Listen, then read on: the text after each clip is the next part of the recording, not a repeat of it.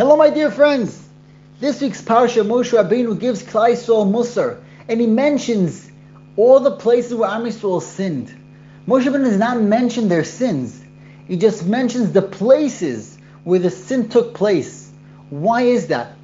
Moshe Rabbeinu, by mentioning the places where Am sinned, he was being melamed schus and Am because a person sometimes might sin because of the surrounding, because of the place where he is.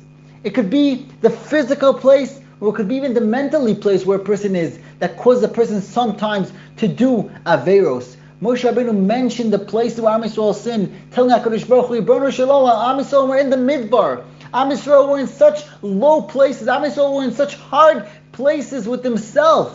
That's what caused them to sin. Every person needs to make sure that he is in the right place, in the right place, in the right surrounding, in the right set of mind that keeps him away from sinning. Have a great day.